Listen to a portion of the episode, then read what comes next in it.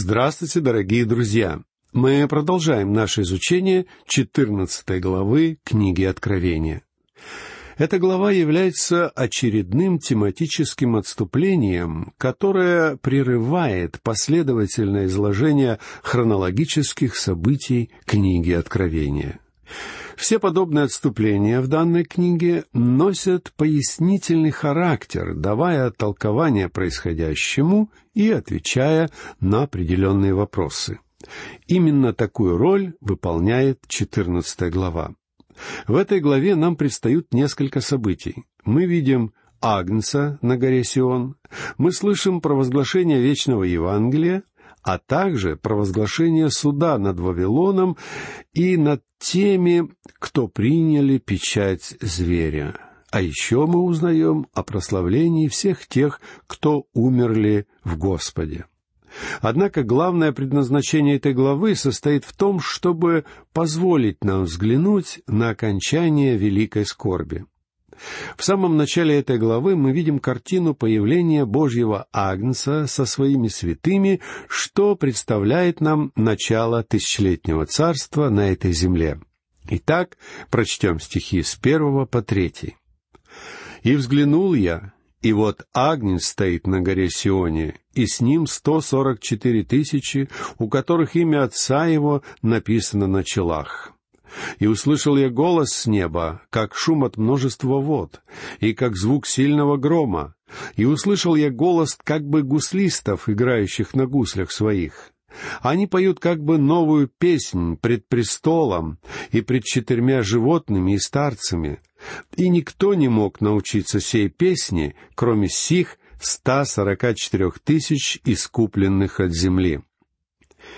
В этой сцене тысячелетнего царства мы видим, как Божьи святые поют славу Богу. Здесь мы видим, как между небесами и землей возникает чудесная гармония. Далее нам рассказывается об этих 144 тысячах Божьих святых. Прочтем четвертый и пятый стихи. «Это те, которые не осквернились женами, ибо они девственники. Это те, которые следуют за Агнцем, куда бы он ни пошел.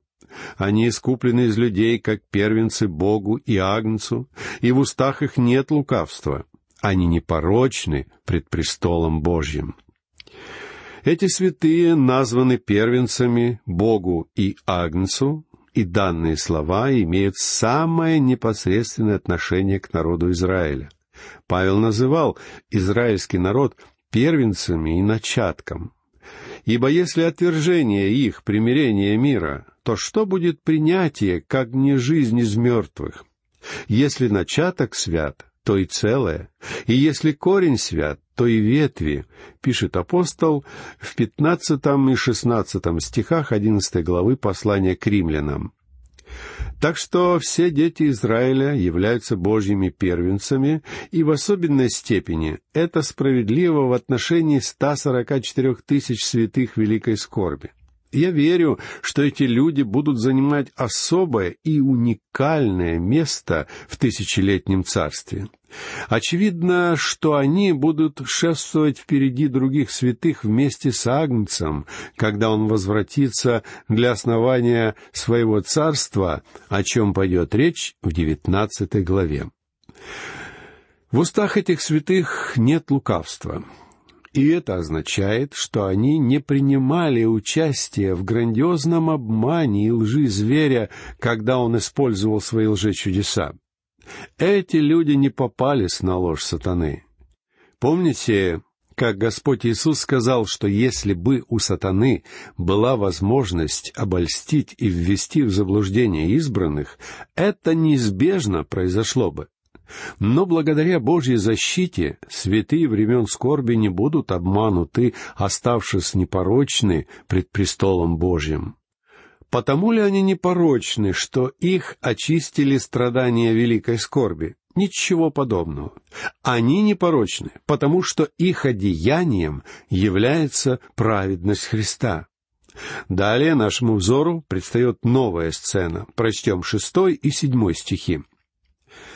И увидел я другого ангела, летящего посредине неба, который имел вечное Евангелие, чтобы благовествовать живущим на земле и всякому племени и колену, и языку, и народу, и говорил он громким голосом, «Убойтесь Бога и воздайте Ему славу, ибо наступил час суда Его, и поклонитесь сотворившему небо и землю, и море, и источники вод». Упоминание другого ангела указывает на кардинальное изменение в механизме Божьего общения с людьми этой земли. Этот ангел является первым Божьим посланцем в ряду шести других ангелов, упомянутых в этой главе. В наши дни Божественное Евангелие вверено в руки людей, и только они являются сегодня носителями и глашатаями этой благой вести. Ангелы наверняка хотели бы участвовать в донесении Евангелия, однако им не дано такого позволения. В начале великой скорби именно люди будут являться посланцами Бога, как демонстрирует нам пример 144 тысяч Божьих святых. Но по мере развития событий великой скорби наступают настолько суровые времена, что только Божьи ангелы оказываются способны донести до этого мира послание Бога. Ибо только ангелы неуязвимы. Даже два Божьих свидетеля, облеченные сверхъестественной силой, не смогут выстоять против нападок сатаны. Образ этого другого ангела, летящего посредине неба, был чем-то странным и даже невероятным всего лишь несколько десятилетий тому назад. Некоторые критики Библии открыто насмехались над всем этим, как над чем-то антинаучным. Однако для наших современников, привыкших к современным средствам связи и спутниковому телевидению, в этом описании нет ничего странного или невообразимого. Телевещание, которое охватывает весь этот мир, стало обыденной реальностью. Мы уже настолько привыкли к тому, что нам нет нужды ждать запоздалых сообщений о происшедших событиях. Современные средства коммуникации позволяют не просто узнавать о событиях, происшедших ранее, но видеть на телеэкранах даже то, что происходит в другой точке мира в этот самый момент. Так что этот летящий посредине неба ангел, о котором пишет Иоанн, будет вполне способен охватить весь этот мир, чтобы донести до него вечное Евангелие.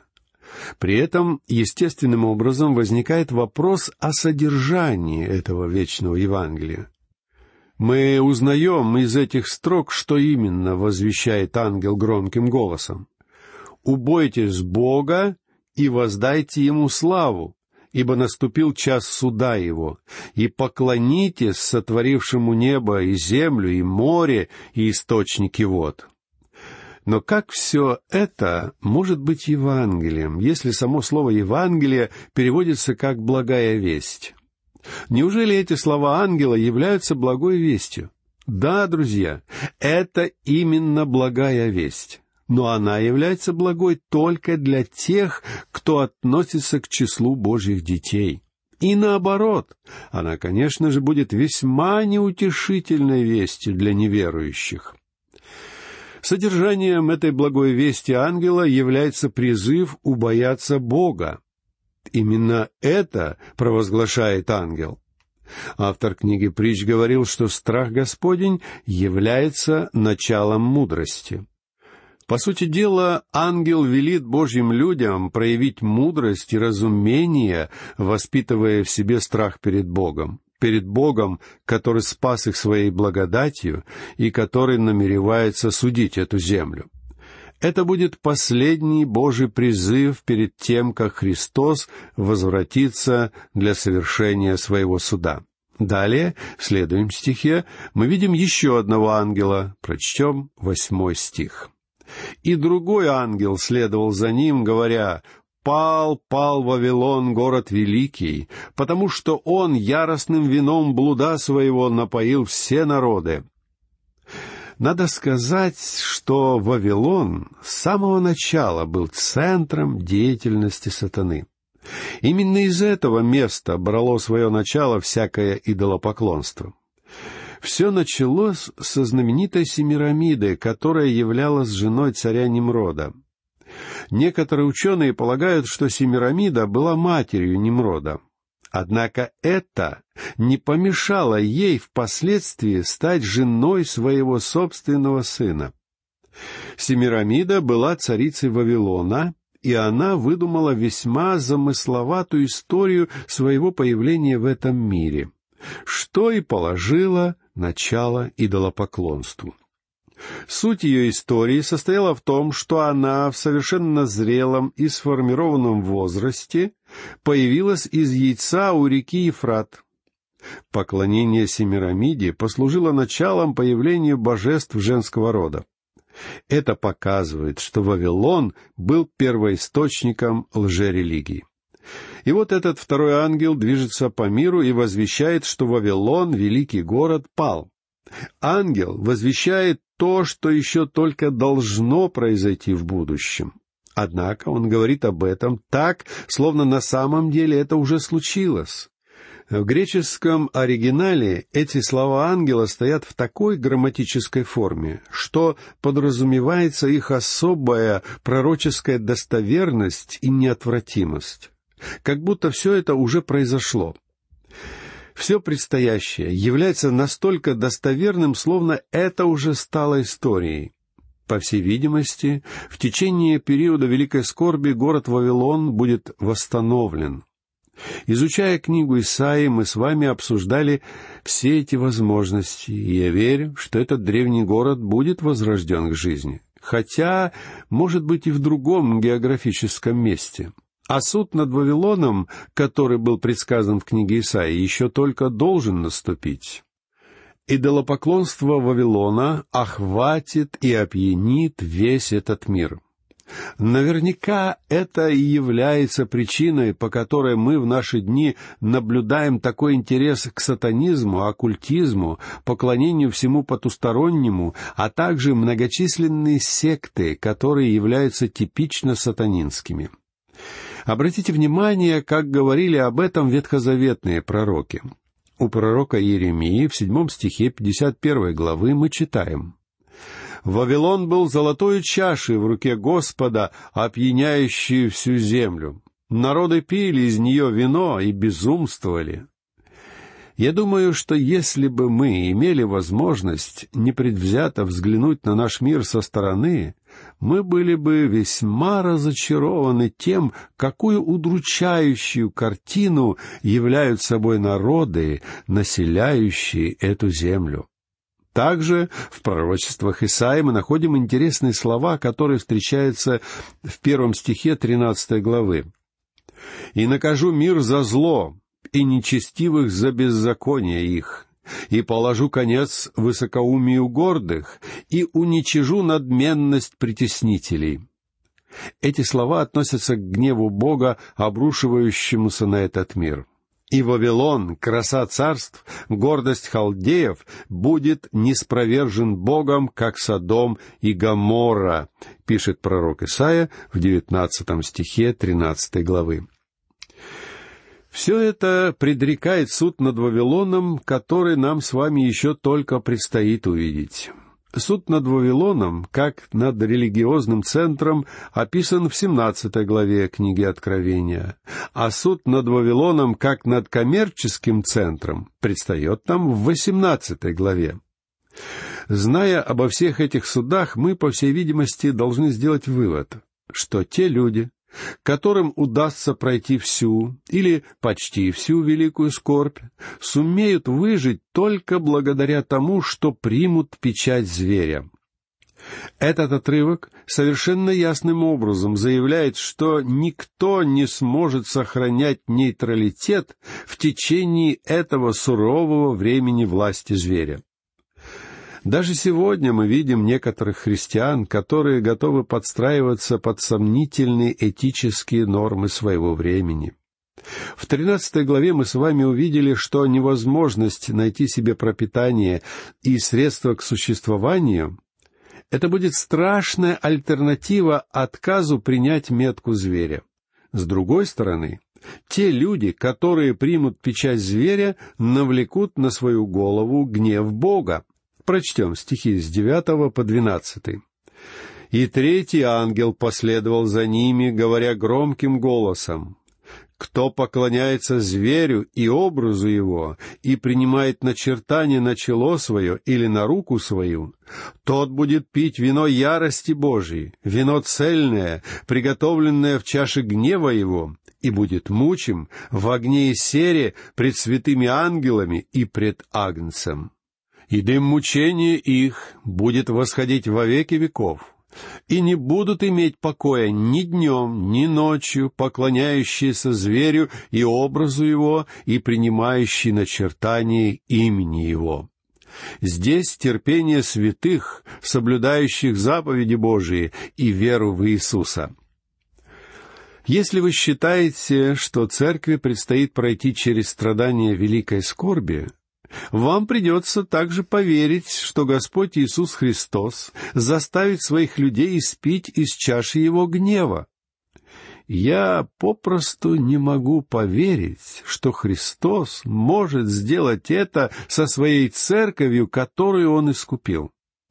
Чаша гнева Божьего и вино ярости Божией — это образы, взятые из Ветхого Завета.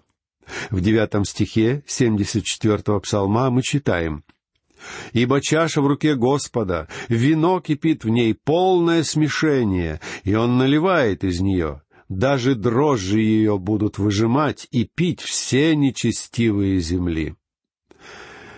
Ветхозаветные пророки часто поднимали данную тему. Они видели, что чаша гнева уже наполнена до самых краев. Бог был терпелив и позволял человеку пребывать в своих грехах достаточно долго. Но когда чаша его гнева, наконец, наполнялась, Бог силой заставлял безбожное человеческое общество отведать ее содержимого. Непокорные люди наполняют чашу гнева Бога до тех пор, пока на них не изольется его суд. И тогда им придется мучиться в огне и сере, как говорит данный отрывок, и я уверен, что если здесь не имеется в виду реальный огонь и реальная сера, то в таком случае это что-то гораздо более ужасное, чем огонь и сера. Если здесь мы имеем дело с символом, то нужно помнить, что символы используются для того, чтобы дать нам хотя бы отдаленное представление о реальности. И реальность может быть гораздо хуже и страшнее, чем все те символы, которые ее олицетворяют. Однако помните, что в печально известном городе Содоме сера была реальность. Этот факт нам следует держать в своей голове, если нам захочется отрицать существование реального ада. Вы можете заметить, что в этом отрывке Христос и его святые ангелы могут видеть то, что происходит в аду. Но здесь не сказано, что двадцать четыре старца станут видеть происходящее там. Должны ли мы предположить, исходя из этого, что церковь не будет знать, что именно будет происходить на земле? Я склонен считать, что церковь не сможет видеть ужасы, происходящие на земле в течение периода великой скорби. Но несомненно, что сам Христос и его ангелы смогут наблюдать все это. Все, что смогут сделать в этот период принадлежащие Богу люди, это проявлять свое терпение и ждать прихода Христа. Наш Господь говорил, как написано в тринадцатом стихе двадцать четвертой главы Евангелия от Матфея, претерпевший же до конца спасется. Знаете, почему святые сумеют претерпеть все это?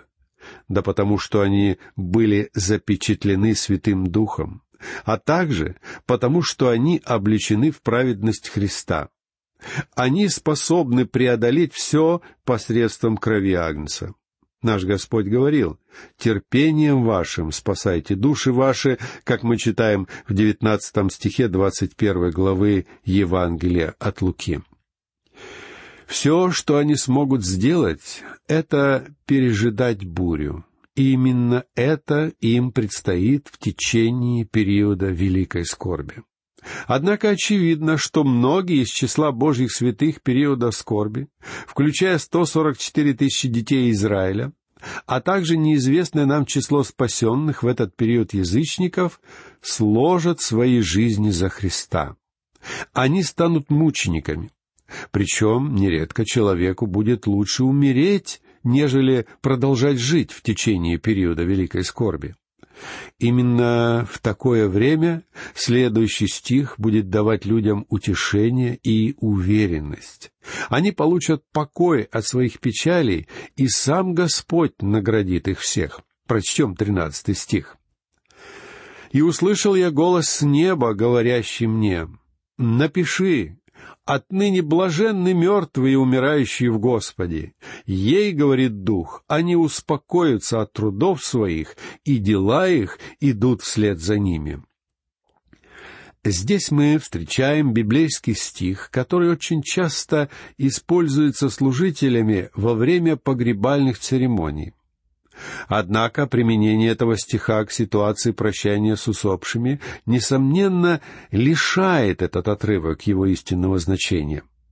Данный текст относится только к периоду великой скорби, когда человеку будет лучше умереть, нежели продолжать жить. Только для людей в течение периода скорби смерть будет являться чем-то желанным.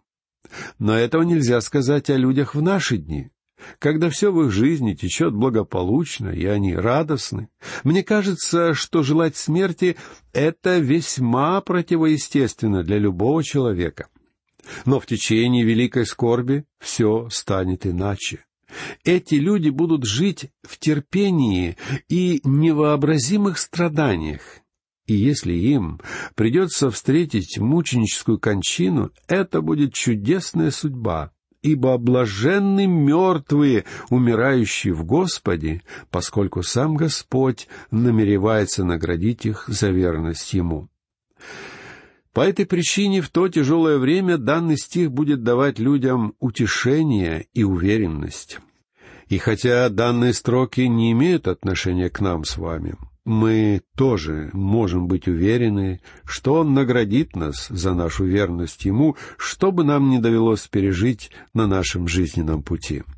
Этой мыслью я завершу нашу сегодняшнюю лекцию и попрощаюсь с вами. Всего вам доброго, до новых встреч!